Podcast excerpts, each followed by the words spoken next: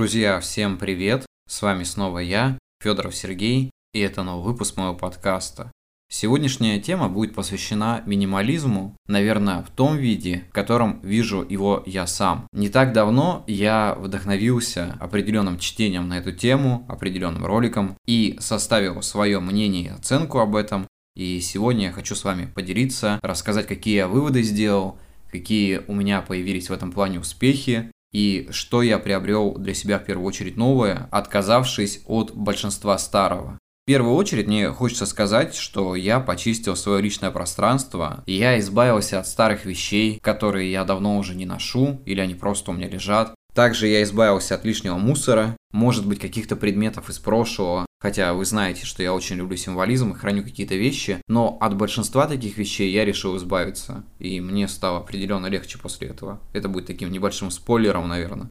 И я понял, что минимализм работает не только в плане вещей, но и в плане информации, получения этой информации, чтения новостей в первую очередь. Но я тут, знаете, метаюсь тема на тему, давайте все-таки начнем по порядку. А начнем мы с того, что мы часто засоряем свой мозг лишней информацией, какими-то ненужными вожделениями и желаниями, которые в принципе нам не нужны. Это знаете, как мне в детстве говорили о том, что если ты что-то сильно хочешь, то переспи с этой мыслью о том, что ты это сильно хочешь. И если утром это желание от тебя не уходит, то, наверное, тебе это нужно. Потому что у нас бывает такое, что мы приходим в магазин, видим кучу вещей, нам все нравится, мы начинаем скупать, если есть такая финансовая возможность, либо хотеть это и так далее. И в итоге оказывается, что это тебе совершенно не нужно было. Но ты просто это купил, и у тебя это лежит мертвым грузом. Максимум, что ты делал, это одевал эту толстовку, я не знаю, футболку или какую-то вещь еще всего лишь один раз в жизни, потом ты об этом забыл, тебе это стало неважно. И у меня часто такое бывает, что я прям загораюсь чем-то, чего очень хочу, а потом в дальнейшем понимаю, что это были избыточные эмоции, которые приводили меня к каким-то неосознанным действиям. И, наверное, поэтому я задумался, что хочу исправить этот момент. Потому что это работает не только в плане покупок, но и в плане того, что копится в моей голове с годами. Это, знаете, какие-то старые переживания. И на самом деле я понял, понял, что мне это было не нужно. То есть все это было мне навязано какими-то призрачными желаниями, может быть тоской по каким-то дням, в которых мне казалось, что все было намного лучше и проще, но мы сами прекрасно понимаем, что мозг нас обманывает, и бывают такие моменты, когда у тебя идут, допустим, воспоминания о каком-то человеке, и ты их идеализируешь. Там, где было все просто и обычно, тебе кажется, что это было настолько идеально и красиво, что все, я не знаю, я там хочу бежать обратно, я хочу вернуть это время. Время, иди вспять, я не знаю, остановись. Но на самом деле это неправильно. Это то же самое, как я думаю, что когда-то я писал рассказы лучше, сейчас они стали, допустим, хуже, по моему мнению. Но это неправда. Я просто изменился. То есть я просто начал писать иначе, не так, как это делал раньше. Знаете, когда я был в подростковом возрасте, я основывался исключительно на импульсивных желаниях что-то написать. То есть случилось что-то, я об этом пишу. Я, по-моему, об этом уже рассказываю не раз. И, конечно, получалось по-живому, но в этом не было сюжета. То есть это были просто эмоции, просто обрывки чувств. В каких-то местах это звучит красиво. Я до сих пор так иногда делаю, потому что есть моменты, которые нужно просто прочувствовать. И когда ты будешь это расписывать и делать какую-то логическую цепочку и сюжет, это получится, ну, не очень, как это было бы так, если бы это писала твоя душа. Но так как я занимаюсь писательством, мне хочется доносить не только какие-то эмоции, но и вкладывать в это какую-то определенную историю. И поэтому с прошествием времени я немножко поменялся. Я, конечно, испытываю эмоции, я все еще человек, я все еще чувствую, страдаю, люблю, душевно болею чем-то и так далее.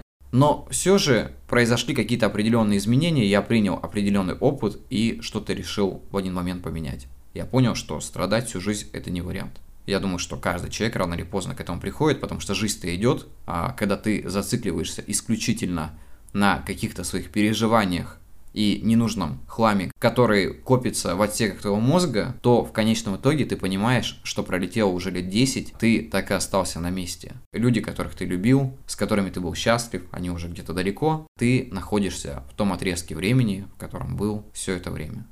И это странно.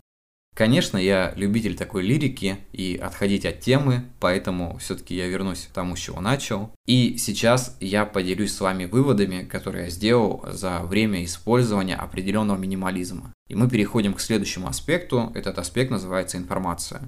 Информации в наше время очень много, разнообразной. Ее сейчас настолько много, что порой ты даже не успеваешь ее запоминать. И, казалось бы, человеческий мозг готов воспринимать любую информацию, он может запоминать какие-то важные моменты из большинства того, что ему нужно, но в основном это превращается в какую-то кашу. А для меня, как для человека, который страдает там бессонницей или что-то в этом роде, информация не успевает укладываться, и в конечном итоге это превращается в какую-то кашу. Я вроде бы как бы все знаю, то, что я читал, но при этом я не понимаю, как это все сублимировать и использовать и так далее. И начинаются обрывки информации, которые пришли из одного места, ушли в другое, и я просто затерялся в этом темном лесу. И в конечном итоге я решил отписаться от групп, которые мне в принципе не нужны. В основном это были новостные паблики, где публиковались, знаете, постоянные новости о политике, о каких-то происшествиях и так далее, потому что я, конечно, переживаю за многих людей. Я переживаю за всех людей в этом мире, когда у них происходит что-то неладное. Но при этом я понимаю, что всем помочь нельзя, копить себе стресс, ну, я не знаю, это просто невозможно. Особенно в последний год мы читаем кучу душераздирающих новостей, и я очень солидарен с тем, что люди переживают. Я противник того, когда люди умирают неестественной смертью, от всяких, сами знаете, каких ситуаций, и поэтому я считаю, что это ненормально. Но читать об этом каждый день это просто невозможно. Это очень сильно воздействует на твою психику, и в конечном итоге твой мозг просто перестанет воспринимать что-то, и тем более у тебя просто отобьется напрочь ощущение эмпатии, и я думаю, что ничем хорошим это не закончится. Это знаете, когда в твоей жизни что-то часто происходит, то ты очень сильно присыщаешься каким-то вещам, и если, допустим, это когда-то приносило тебе удовольствие или эмоции, то в конечном итоге это оставляет только после себя пустоту. Не нужно превращать какие-то определенные вещи в своей жизни в постоянность. И если тебе нравится вкусная пища, это не значит, что ты должен каждый день ее есть. И возвращаясь к теме лишней информации, мне хочется сказать, что грузить себя постоянно чем-то – это не вариант.